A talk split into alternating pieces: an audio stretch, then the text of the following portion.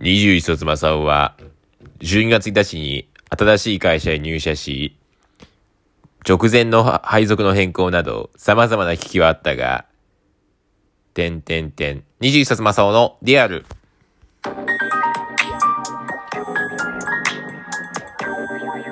こんにちは、こんばんは、おはようございます。まもなくこのラジオトークを始めて3年になる皆様の21冊正雄でございます。えー、仕事はす、2, 2年こそ続かんけど、このラジオトークは3年続くことができました。また、その時には話をしましょう。ありがとうございます。えー、今日はね、まあ、入社してから、やっと3回目のね、休みが来ましたので、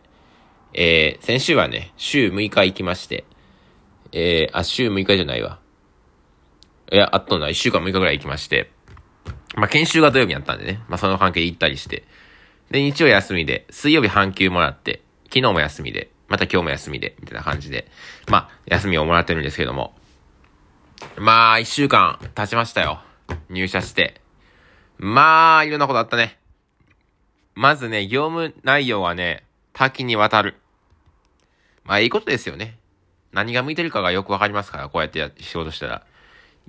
まあ、福祉関係のね、お仕事というふうにちょっと今はぼかしておくんですが、まあ、お仕事がね、まあ、こう、なかなか決まらないよっていう方だったりとか、ちょっとしんどいよっていう、仕事決まらなくて、しんどいよと思うよし方に、まあ、あの、まあ、訓練をしたりだったりとか、相談に乗ったりして、まあ、お仕事を決めてもらうっていうお仕事を、まあ、しております。またちょっとこの辺はね、また詳しくちょっと話をしたいと思います。あんまりね、端的に言っちゃうと、あのー、誤解を生んでしまうのでね、ちょっと、まあ、これは、ここまでにしておきたいと思います。まあ、先に当たります。まあ、まずは、もちろん、その、利用されている方の、一緒に、ね、いろんなワークショップをしたりだったりとか、もそうですし、おしゃ、話をする、コミュニケーションを取ること、取ることも、コミュニケーションの一環、あ、ごめんなさい、訓練の一環ですから、まあ、コミュニケーション毎日取りますし、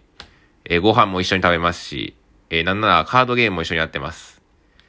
ね本当に学校みたいな雰囲気だなというふうに僕は、あの、言って思いました。みんなで毎日、ね、同じ場所に集まり、朝早く、そして、みんなで授業を受けて、みんなでご飯食べて、みんなで休み時間ゲームして、えー、っていう、なんかすごく学校みたいな雰囲気だなとは思いました。まあ、これがね、大きな、大きく分けて一つの仕事。で、もう一つね、広報活動だったりとかもあります。まあ、広報がね、なかなかまだ若い会社なので、なかなか広報活動、また言って、あの、それほどね、知名度低いですから、もうどんどんどんどん広報活動を行ってます。で、最後もう一つ、まあありまして、まあ営業的なこともね、ちょっとやってます。まあ企業開拓っていうんですかね。なので、まあ見学だったりとか、えー、受け入れてくれるような企業さんっていうのを、どんどんどんどんテレアポでね、今はちょっとやってます。まあね、そのうち挨拶回りだったりとか、えー、もうしていくかなと思うんですが、今はとりあえずテレアポです。ただ、テレアポもね、まあ、ノルマ特にないんですけど、なんとか2件取れました、これ。この、短時間ですけど、そんな毎日毎日ずっとテレアポしてるようなね、まあ、某、某、なんとか通信みたいなね、感じじゃないんですけど、あのー、なんとか2件取れました。結構いいペースだと思いますよ。そんなに時間ね、使ってやってないんで、この仕事。まあでもね、調子乗ってもしゃあないですし、このテレアポね、アポイント取ったはいいけど、うまく、つ、次ね、あの、実際に自分が現場に足運ぶんですけど、その現場足運んでね、うまくいかなかったら、おじゃんなんで、もうちょっと慎重にね、と、取ったものをね、やっぱり、貴重な一件ですから、この貴重な一件、逃すわけにはいきませんから、まあね、慎重に今週行きたいと思います。まあそんなこんなでね、一週間経ちまして、で、今日はお休みだったんで、ちょっと映画をね、一本見てきまして、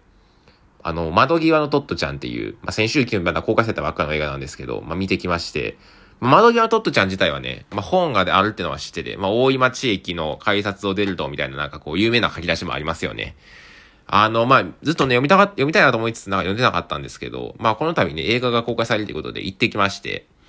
ええー、なんかちょうどね、自分のこの今の仕事だったりとか、考えてることにすごく通ずるものがあるなっていうふうに感じまして、まあ割とね、前半は、その、なんつったらいいのかな、トットちゃん、黒柳徹子さんが、どういうふうな学生時代を過ごしてたのか、ね、普通の学校にいて、もうその普通の学校も来ないでください、もう追い出されてしまって、で、まあ、ともえ学園っていう、まあ、ちょっと変わった学校に行くって、行くってとこから物語が始まるんですけど、まあそこでね、いろんな子たちと出会ったりしながら成長していく。で、後半はね、まあちょっとそこからこう少しね、時代が、あの、戦時中のね、話でもあるので、まあ、戦争のね、話なんかも挟まってくるんですが、あの、そこにね、出てくるね、小林先生という先生が、まあいるんですよ。でもこの小林先生という先生がすごくね、この、い今のね、やっと今この、そういうのを大事にしなきゃいけないよねっていう多様性の考え方。まあ、多様性ってことはあんま僕は好きじゃないんですけど、まあそれをね、すごくね、あの、このこの時代に多分そういう人貴重だろうなと思うんですけど、すごく子供のね、個性とか考えを尊重してできる先生ですごいなというふうに思いまして、あの、まあ、トットちゃんもね、本当にすぐに学校を気に入って、みんなと仲良くなって、あの、毎日のようにね、学校行ってたわけですよ。で、なんでこれちょっと、まあ、なんでこう、で、その人たちのなかなかこう、じゃあ変わったものをね、もちろん子供たち大事にせなあかん、構成大事にせなあかんって言われてもね、なかなかあそこまでこう、できるっていうのはないんだろうなと思ったりとか、まああとね、なんか自分もぜひ友江学院行ってみたいなと思いましたね。すごくね、自由な雰囲気ではあるんだけれども、すごく人間として大事なことを学ばせてもらえる学校なんじゃないかなっていうふうに、まあ映画を見てて思いました。いろんな子がいるんですよ。こう、体がね、ちょっともう、右半身麻痺してる子がいたりとか、もう授業中落ち着きない子がいたりとか、まあ一方でなんかこう、すごく突出したね、特技がある子だったり、いろんな子がいるんですけど、なんか、で、その子たち全員がこうね、楽しく過ごせるように、カリキュラムとかも組まれてるような学校で、うん、面白いなっていうふうに思いました。なんか、ぜひね、教育系とか、あの、進んでる人だったりとかは、一回見てみるといいんじゃないかなって思いますね。うん。なんか考えさせられますね。面白い面白くないというよりも考えさせられる。何かこの映画から感じ取るものがあるんじゃないかなって僕は思いました。で、まあやっぱりね、まあ話の話持ってくるとね、まあやっぱそういうね、なかなかこう、まあ多様性大事にしていこうとかね、あの、時代だからっていう言葉とかよく聞きますけど、まあ前もちょっと話しましたけど、まあやっぱそう簡単にね、受け入れること人間できないわけないんですよ。うん。まあ今週もね、いろんなことがあって、一週間で。例えば、喫音症の方に、ちょっと今回その利用者さんの方でお会いをしたりして、うーん、それはちょっと考えさせられましたね。もともとね、僕は、あの、月9でやってたラブソングっていうドラマ、福山雅治のドラマがあって、このドラマね、その当時の、あの、月9最低視聴率取ったんですよ。不明なことに。今なんか更新されてるらしいらしいですけど、なんか5%ぐらいしかいかなかったんですよ、視聴率が。で、まあ内容がね、やっぱ内容だけにかなとも思うんですけど、まあ、藤原さくらがね、まあ、その喫音症のミュージシャンを演じるっていう話で、まあそこでね、僕はその、あ、喫音症っていう病気があるんやっていう風に知って、ただ現実ではあったことがなかったんで、うーん、いろんなことを考えさせられましたね。もう、あ、どういう風に接したいいんやろうとか。鼻、喫音症ってこうね、は言葉が出にくくなるっていう病気なんですけど、じゃあ話さん方がいいんかなとかね、筆談にした方がいいんかなとか。でもそれはそれで違うんじゃないかなっていうふうに思ったりもして。なかなかこのね、多様性を受け入れるって中で、じゃあこういう病気の人をどうやって受け入れていくんだろうって。例えば右半身麻痺の人がもういますけど、その人をどういうふうに受け入れていくんだろうって多分、友学園でも考えてると思うんですよ。それをね、なんかこう、一つの正解というか見せられたっていう感じがして、ともえ学園に。まあでもね、実際にはね、難しいよ。自分がやるってなったら。どうしたらそのね、じゃあ、せいや、自分実はうつ病を患っててとか、発達障害持ってて、まあ発達障害持ってる人はあんまり自分で気づいてないかもしれないけど、ってなんか分かったとして、どういう風に接したらいいんだろうっていうのは、